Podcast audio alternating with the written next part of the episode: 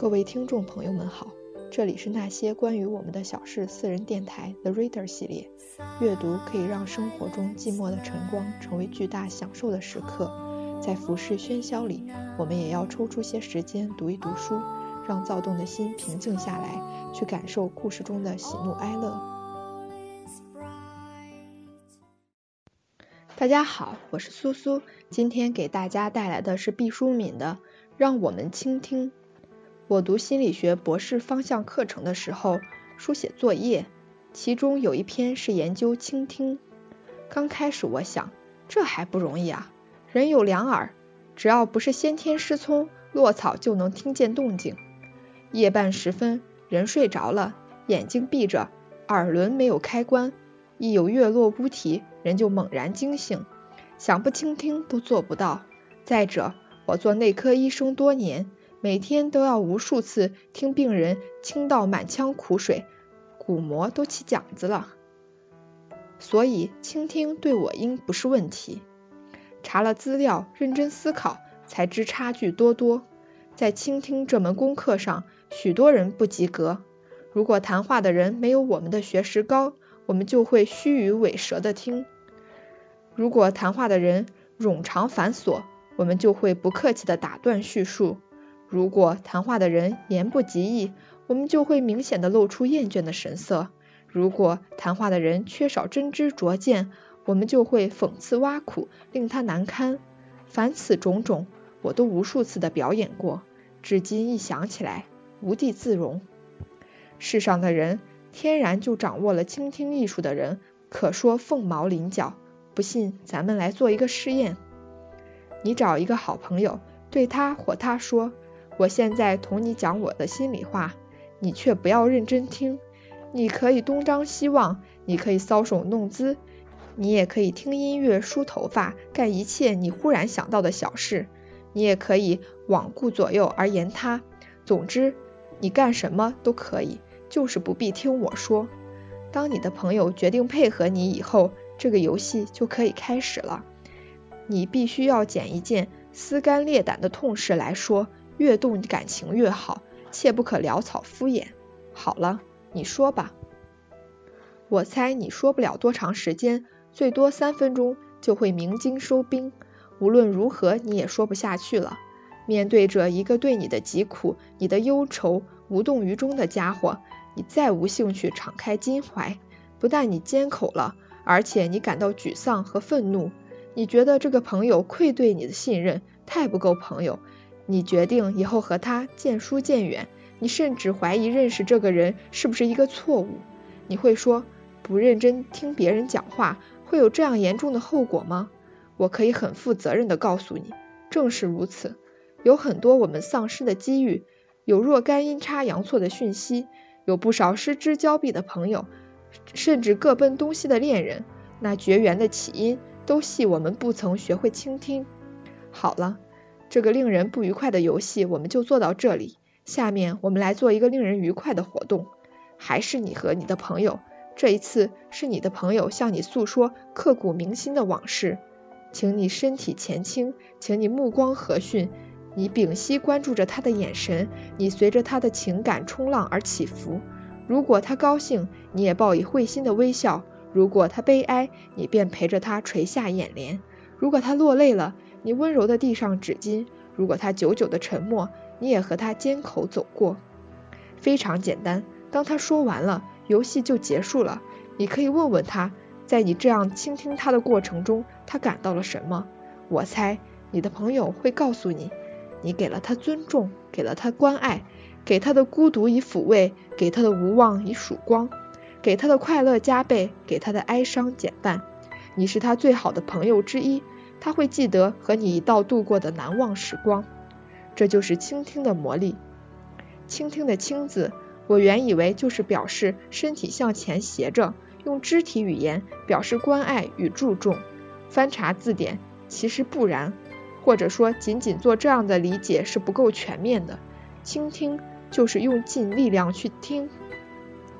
这里的倾字，类乎倾巢出动，类乎倾国倾城，类乎倾盆大雨，总之殚精竭虑，毫无保留。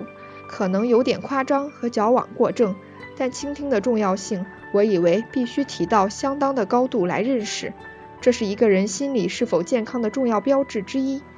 人活在世上，说和听是两件要务，说主要是表达自己的思想、情感和意识。每一个说话的人都希望别人能够听到自己的声音，听就是接收他人描述内心想法，以达到沟通和交流的目的。听和说像是鲲鹏的两只翅膀，必须协调开展，才能直上9万里。现代生活飞速的发展，人的一辈子再不是蜷缩在一个小村或小镇，而是纵横驰骋，漂洋过海，所接触的人不再是几十一百，很可能是成千上万。要在相对短暂的时间内让别人听懂了你的话，让你听懂了别人的话，并且在两颗头脑之间产生碰撞，这就变成了心灵的艺术。现今鼓励青年励志的书很多，教你怎样展现自我优点，怎样在第一时间给人一个好印象，怎样通过匪夷所思的面试，怎样追逐一见钟情的异性，都有不少绝招。有人就觉得人际交往是一个充满了技术的领域，可以靠掌握若干独门功夫就能翻云覆雨的领域。其实想有好的人际关系，学会交流，听比说更重要。从人的发展顺序来看，我们是先学着听。我们之所以用了学着这个词，是指如果没有系统的学习，有的人可能终其一生都没可能学会如何听。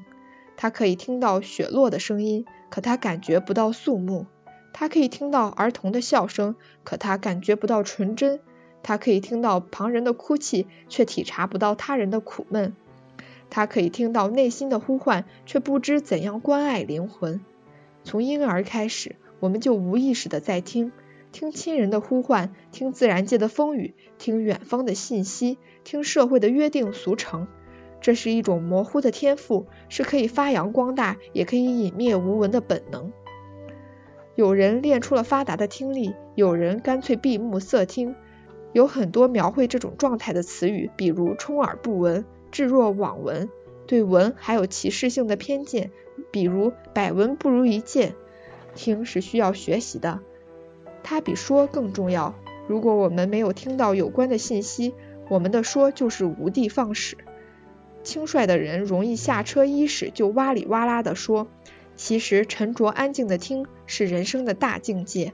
只有认真的听，你才能对周围有更确切的感知，才能对历史有更深刻的把握，才能把他人的智慧给予己身，才能拓展自己的眼界和胸怀。读书是一种更广义的倾听，你借助文字倾听以示哲人的教诲，你借助翻译得知远方异族的灵慧。倾听使人生丰富多彩，你将不再囿于一己狭隘的贝壳，潜入浩瀚的深海。倾听使人谦虚，知道山外有山，天外有天。倾听使人安宁，你知道了孤独和苦难并非只莅临你的屋檐。倾听使人警醒，你知道此时此刻有多少大脑飞速运转，有多少巧手翻飞不息。倾听是美丽的，你因此发现世界是如此五彩缤纷。倾听是幸福的一种表达，因为你从此不再孤单。倾听是分层次的，某人在特定的时刻讲了特定的话，只有当我们心静如水，才能听到他的话语之后，年轻人最容易犯的毛病是，他明白所有倾听的要素，也懂得做出倾听的姿态，其实呢，他在想着自己待会儿要说的话。他关注的不是叙说者，而是自己。佯听是很容易露馅的，只要他一开口讲话，神游天外的破绽就败露了。两个面对面述说的人，其实是最危险的敌人，一切都被心灵记录在案。倾听是老老实实的活，来不得半点虚假和做作。倾听是对真诚直截了当的考验，所以如果你不想倾听，那不是罪过。如果你伪装倾听，就不单是虚伪，而是愚蠢了。当我深刻地明白了倾听的本质，不是仅仅把它当作讨好的策略后，倾听就向我展示了它更加美丽的内涵。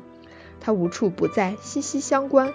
如果你谦虚，以万物为师长，你会听到松涛海啸，雪落冰融，你会听到蚂蚁的微笑和枫叶的叹息。如果你平等待人，你的耐心就有了坚实的基础，你可以从述说者那里获得宝贵的馈赠，这就是温暖的信任和支撑。